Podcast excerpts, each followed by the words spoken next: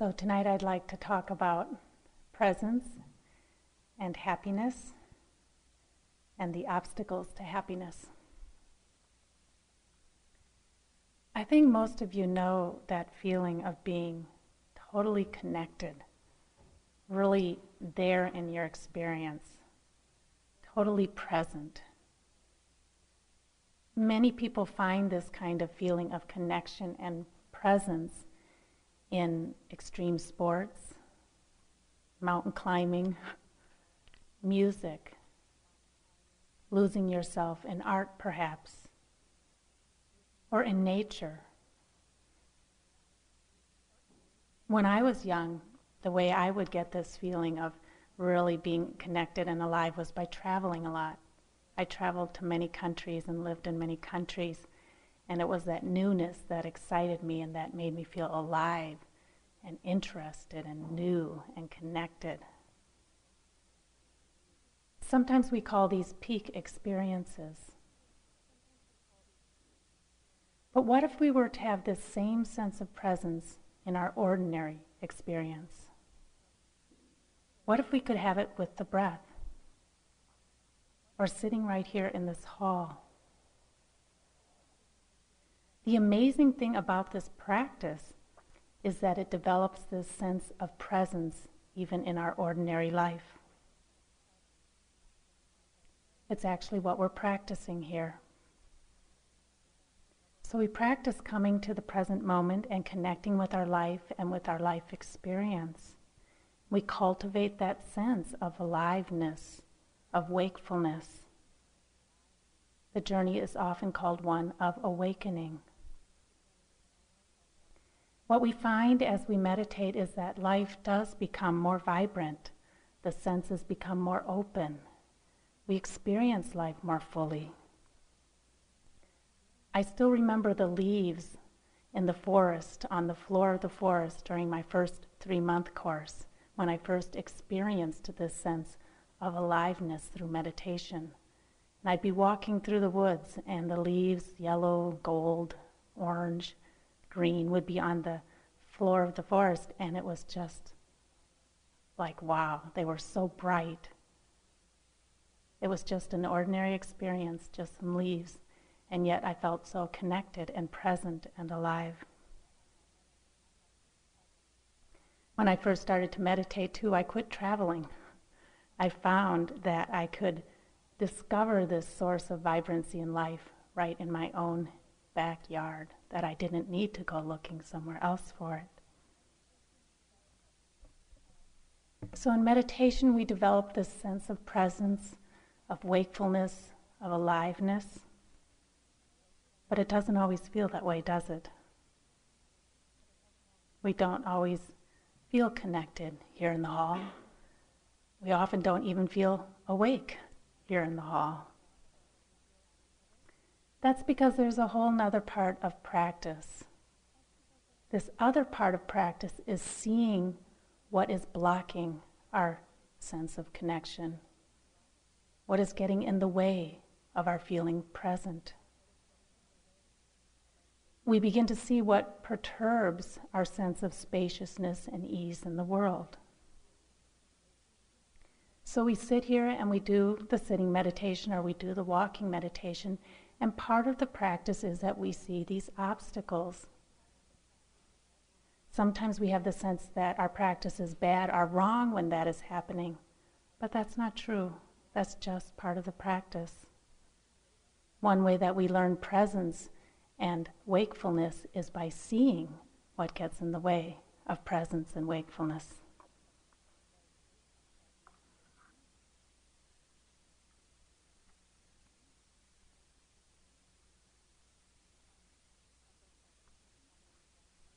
From a book by Christina Feldman and Jack Kornfield.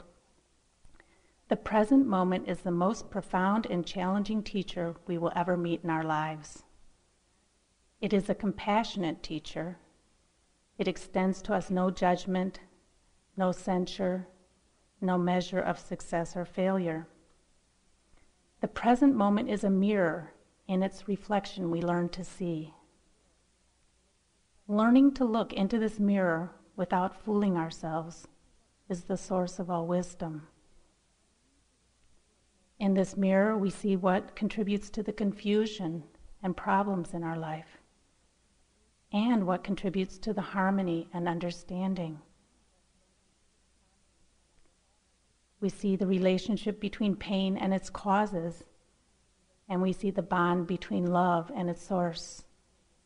We see what it is that connects us and what it is that alienates us. So at times here we may feel present, connected um, with our experience, and at other times we may be seeing what alienates us, what keeps us from being present.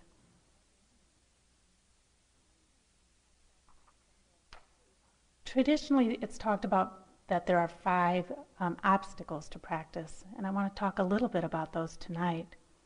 These are places where it's easy to get stuck. Technically, they're called hindrances, the five hindrances. You may have experienced these guys at some point restlessness, sleepiness, doubt, wanting, and not wanting.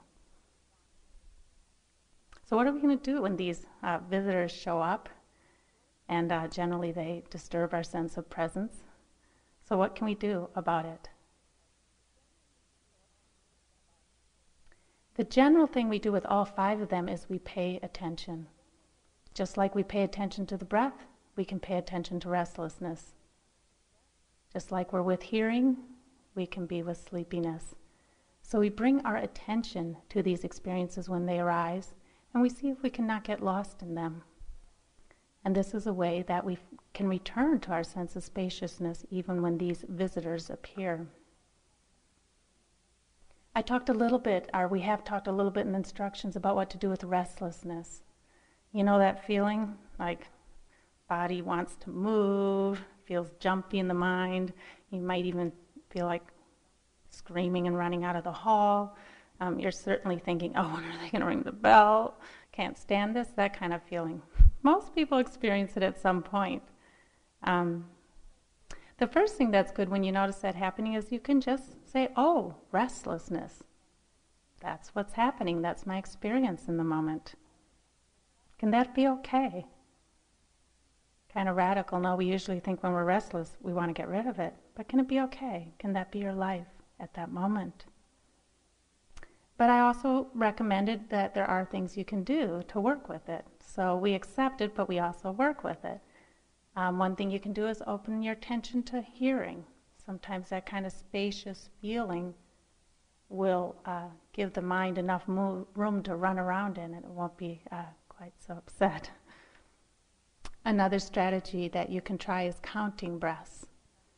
That's not um, generally how we do Vipassana meditation, but at times when you're very restless, you might want to count oh, one in, one out, two in, two out. It can calm the mind. If you're really going crazy, you can just open your eyes and look around know, any way to survive sometimes is how it feels like when you really feel restless. Sleepiness, that one's big in the afternoon. Well, it's big in the morning, it's big in the evening.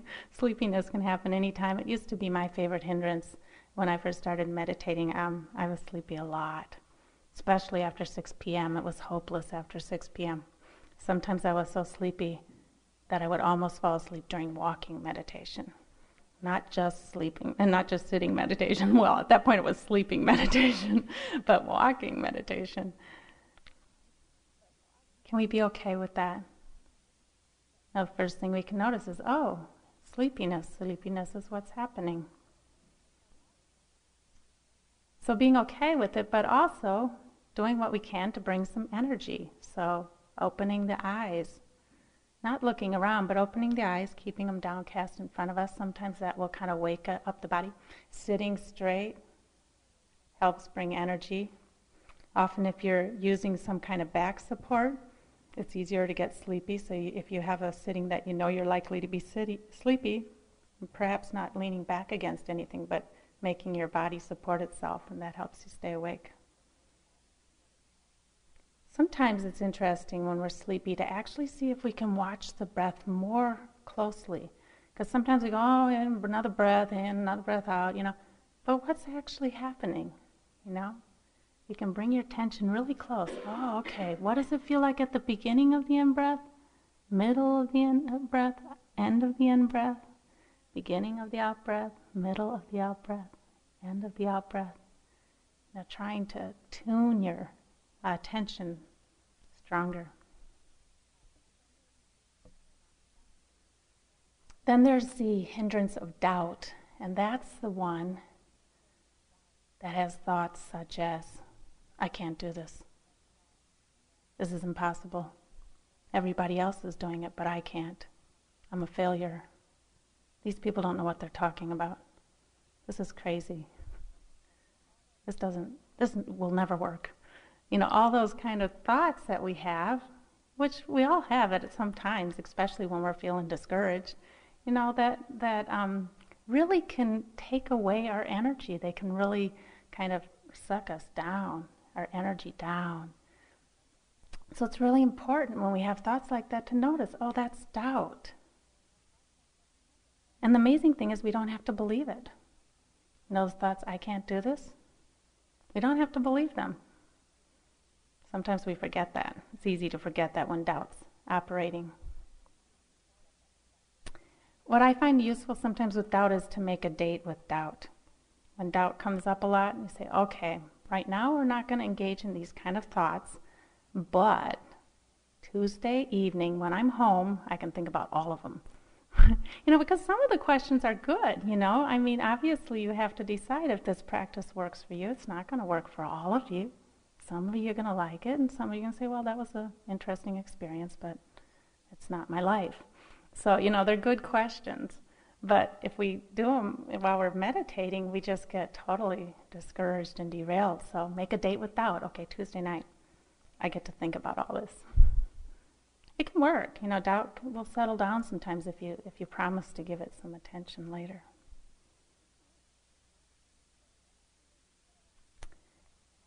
The two hindrances that I wanted to talk about most tonight are wanting and not wanting. I think one of the great misfortunes of being a human being is how we suffer at the mercy of our minds. You know, chaotic thoughts, turbulent uh, thoughts, obsessive desires, incessant thinking, paralyzing fears. These minds can really cause us a lot of trouble. I assume most of you have noticed that by now. But one of the great blessings of being a human being is that there is a way to work with all of that. There's a way to work with uh, the difficulty in our mind in order to find some freedom, some sense of happiness and spaciousness and ease in life.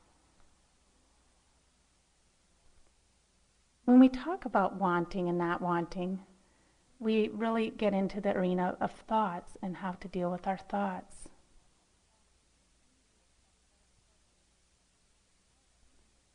So I'd like to talk a little bit more about working with thoughts because it's really um, a big part of practice for most people, is how to work with the thinking mind. The interesting thing about thoughts is that we wind up creating these worlds in our mind, um, these whole universes, these whole stories, and then we live in them, and then we believe they're real. There's a story of a of a man who lived in a cave and he painted this tiger on the wall of his cave and he painted it in great detail and very well, vivid colors, fine lines. And he painted it so well that he thought it was real and he got scared of it. That's what we do with our minds over and over and over again. We, we create these stories in huge detail and then we believe that they're true. It's kind of like we live in a virtual reality world or a dream world. There's a lot of different metaphors that are used for these kind of crazy minds that we have. Sometimes it's um, the image of a waterfall, you know, that tumbling, tumbling, tumbling feeling. Or sometimes the image of a monkey swinging from tree to tree. Sometimes we call it monkey mind, you know, that mind that just merrily swings along. Sometimes it feels like a circus or a zoo in there.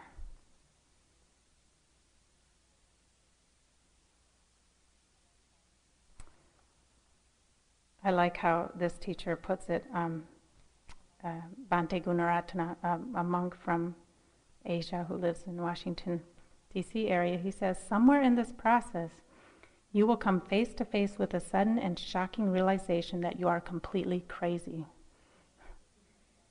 Your mind is a shrieking, gibbering madhouse on wheels barreling pell mell down the hill, utterly out of control and hopeless. No problem. You are not crazier than you were yesterday.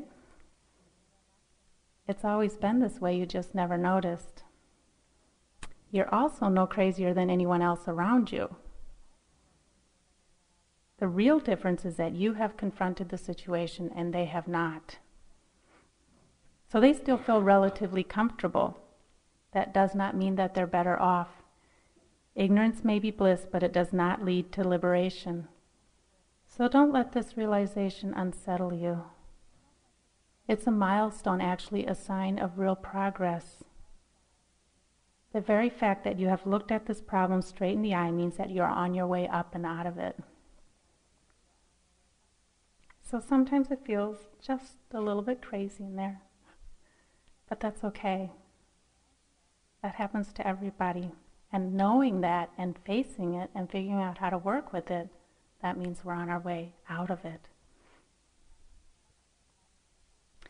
Sometimes when we come up with this problem of, of problem or difficulty with a lot of thought, we think, well, the solution is to try to get rid of thought, to make thinking go away. Have any of you tried to do that? Does it work? No. Most of us try it at some point. It doesn't work. That's the problem. We can't control our minds. The only time we really have any control is the moment that we realize we're lost in thought, realize we're thinking. Then we can decide what we're going to do next.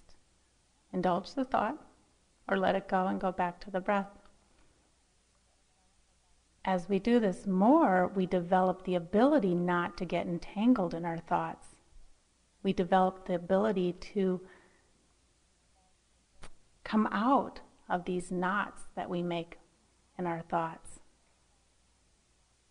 But we can't tell our thought minds don't think because it won't work. When I first started meditating, that, that was the strategy I was working on. I thought, you know, okay, I should be able to make my mind not think. And then every time, you know, I thought, which was a lot, I thought I was a bad meditator. I say, oh, I just, I'm not any good at this, you know. And so I went into one of my interviews with my teacher Sharon. I was kind of complaining, griping about how much I was thinking and what a bad meditator I was. And she just kind of looked at me and she's like, You can't control whether your mind goes off into thought. The only point that you have any kind of control, so to speak, is when you notice you're um, lost in thought, you can go back to the breath. And I was like, Oh, well, I can do that, you know. That's doable. It wasn't doable to get my mind not to think, but it was when I noticed I was thinking, I was willing to go back to the breath. I could do that. So, trying to get rid of thought isn't going to work. The truth of the matter is that thought is not the problem. You know, thought is useful. It gets things done in the world, right? The problem is um, how we get stuck in thoughts, how we paint those tigers on the wall of the cave and believe that they're real. Thought's such a funny thing because when we're not aware of thought, when we don't really notice it, and we get lost in it, it's so powerful. It creates our whole world. And yet, what happens when we become aware of thought? You know, what happens at that moment we go, oh, I'm thinking. How much power does thought have at those moments? It's very interesting to look. You can look in your own meditation. What happens at that moment that you notice you're thinking? What happens to the thought? Try it tonight. See.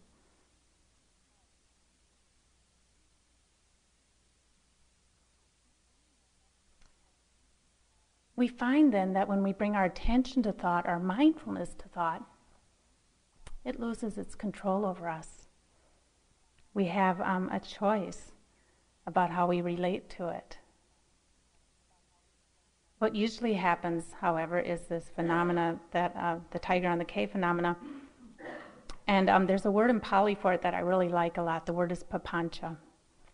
Papancha. That's the tendency of the mind to plur- proliferate. You know, to start with one thought and kind of go on and on. You know, I wonder what's for lunch today. Uh, yesterday we had pizza. That pizza was really delicious. I hope we have something like that today. Wouldn't it be great to go home and get a pizza? I like Domino's. Domino's pizza with cheese. That's really great. And um, maybe if they don't have pizza, they'll have cheese sandwiches. That would be all right. You know, I mean, that's that's papancha. That's what our minds do. You know, it's like it takes a thought and just goes, well, that's how we get lost.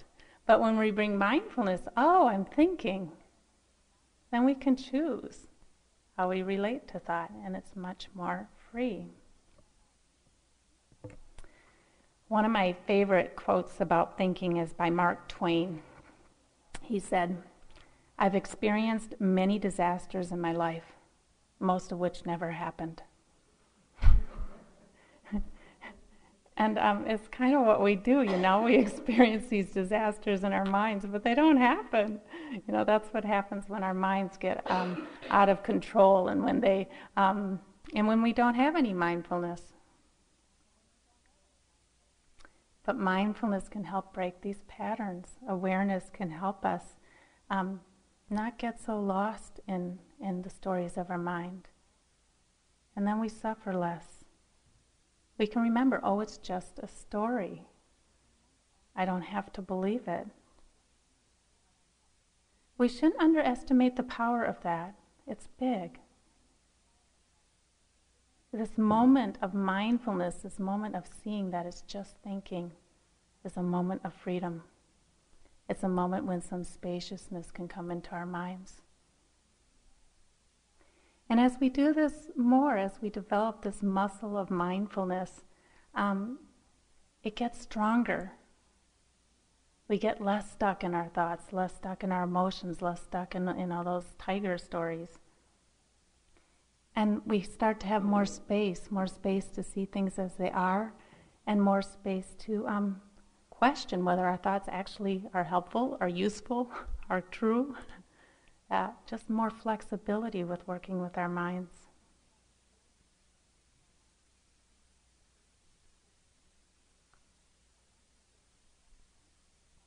I mentioned briefly at the um, three o'clock sitting today that one way we can increase this mindfulness, you know, being aware of thought, is that sometimes we'll find that we have the same thought that comes back over and over again. We all have our kind of favorite themes. A very common one is planning, remembering, judging, rehearsing conversations. So uh, if you find that you have a thought that comes back a lot, you can actually give it a specific label, and that helps increase your mindfulness. So, oh, that's planning, that's planning. Sometimes some people find that just messes them up, they're thinking too much, and then again, you shouldn't do it. Sometimes, um, if you have like certain stories that come back a lot, you know, maybe the story of what you're going to do when you leave here and get out of here, or uh, the story of your summer vacation, or you can actually number them you know, you can play with this. It's like, oh, that's tape number one. People usually have like their top five, you know, they're like the top five hits. And so you can say, oh, that's number one again. You know, it's just anything that kind of um, helps us to kind of loosen it up in there a little bit and, and learn how to um, not get so wrapped up in the stories of our mind, but actually be able to work with them.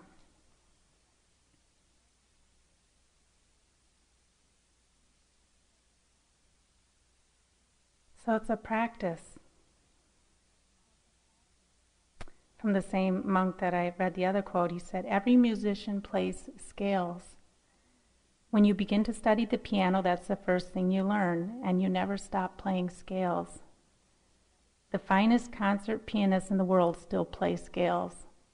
It's a basic skill that can't be allowed to get rusty.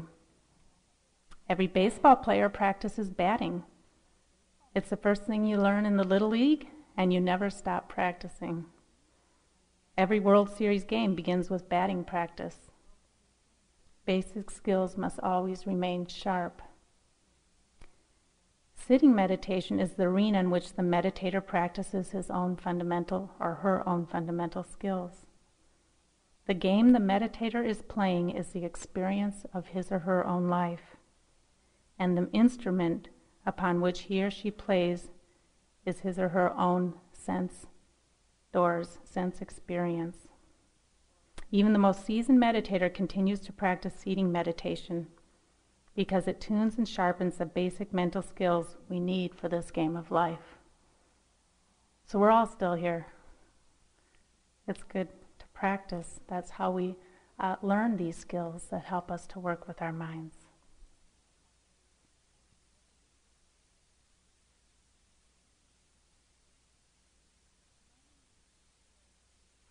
learning these skills uh, of working with our minds, and we're going to be continuing with instruction, adding more instruction how to work with thoughts and emotions, other body experience. It gives us a chance to um, develop a clarity that helps increase our happiness in this world. Related to these last two hindrances that I mentioned, wanting and not wanting, the stories, lots of these stories in our mind are about what we want and we don't want. You should check that out sometime. You know, if you listen to the thoughts, go on and on and on and on. They're, usually the underlying theme is I want this and I don't want that. That's a very uh, strongly conditioned pattern in our minds. And the Buddha taught us that, that, that that's actually the problem um, that causes us to suffer. That's what causes us to be disconnected from how life is now. That's what blocks that sense of spaciousness and presence that we were talking about at the beginning. It's this mind that's constantly trying to figure out how to get what it wants and not get what it doesn't want. We can practice this very directly sitting here. For example, the three o'clock sitting this afternoon. How about that noise? The tractor outside. You know, probably for most of us, there were periods where we didn't want it to be here. And we felt like it disturbed our, um, our meditation. So that's where we look. We look to see is there another way to relate to this noise or to relate to the sound that we can still be present. We can still be here with our lives, not fighting against it. So we practice that. We use the noise as a way to learn about our blocks to spaciousness and happiness. Or how about that time you are sitting thinking about pizza? You know, the mind that wants, wants something. It's a great time to practice. You know, what happens when we get sucked into that wanting? What happens when we become aware of it? How can we return to some sense of spaciousness and ease and happiness? Now, this is what we're practicing here. The Buddha taught that there's a happiness that's greater than this happiness of getting what we want and not getting what we don't want, which is basically how we, we usually think about happiness. And that this greater happiness is learning to rest in life as it is, learning to accept life with all of its ups and downs, its pleasant and its unpleasantness. It's really happiness that's closer to peace of mind.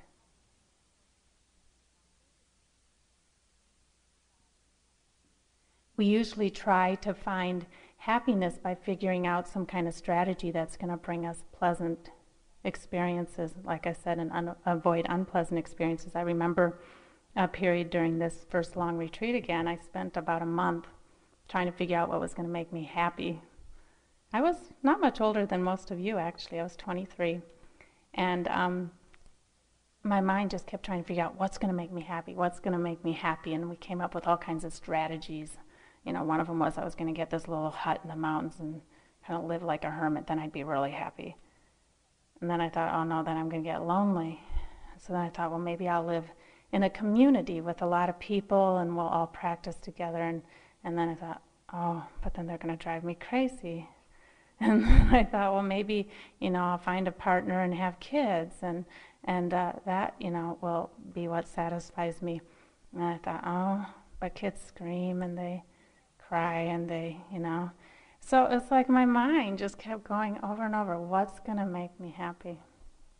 And actually, it was, um, it was a hard time in practice, you know, because I kept coming up with zip you know every every plan that i came up with it was like it wasn't going to do it you know? I was still going to have to experience things i didn't want to experience and and nothing stays the same. So it, there was no assurances. So finally after about a month of this i went into um, an interview with sharon again. I was this was when i was interviewing with her and i said to her i said sharon it doesn't look like there's anything out there that's going to make me permanently happy. And she said yep and I said, So I guess the task is to learn how to be happy with things exactly as they are. She said, Yep. that was the interview. and um, it was amazing. My practice changed at that point. It got um, happy. Because I was looking for happiness in a place that I could find it. And that place that I can find it is in learning to accept life as it is.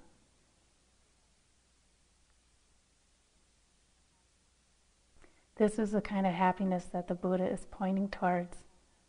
It's a very um, portable happiness. It can go anywhere. It can um, be with life in any, in any way that it presents itself. We can be happy when the tractor's making noise out there. We can be happy when it rains. We can be happy when we don't get what we want. We can be happy when we get what we want and it goes away. It's really about learning to be happy with life as it is. One of my most recent favorite quotes is by um, Charlotte Joko Beck. She's a Zen teacher and um, really one of my favorite teachers. She says, What is created, what grows, is the amount of life I can hold without it upsetting me. At first, this space is quite restricted, then it grows a bit bigger, and then it's bigger still. It need never cease to grow. And the enlightened state is that enormous and compassionate space. But as long as we live, we find there is a limit to our container size, and it is at this point we must practice. How do we know when that cutoff point is? We are at that point when we feel any degree of upset or anger. It's no mystery at all. And the strength of our practice is how big that container gets. So, what happens is as we practice, the size of the container, the size of life that we can hold, or the amount of life that we can hold without it upsetting us, grows. Gets bigger and bigger and bigger you could say that more of life feels okay or acceptable, or um, we can be peaceful with more of life's experience. The strength of our practice is how big that container gets. So we sit here and we practice making that container bigger. And whether you know it or not, that's what you're practicing here. You're practicing this acceptance. When you come into the hall and you don't feel like it, you're practicing being with unpleasant experience, which is part of life. When you come in here and give up um, all of your usual pleasures, your usual ways of finding um, happiness, like uh, music or pizza or whatever it is, um, again, you're practicing finding a kind of happiness that's not dependent on things being a certain way. It's a very beautiful kind of happiness, a peaceful kind of happiness.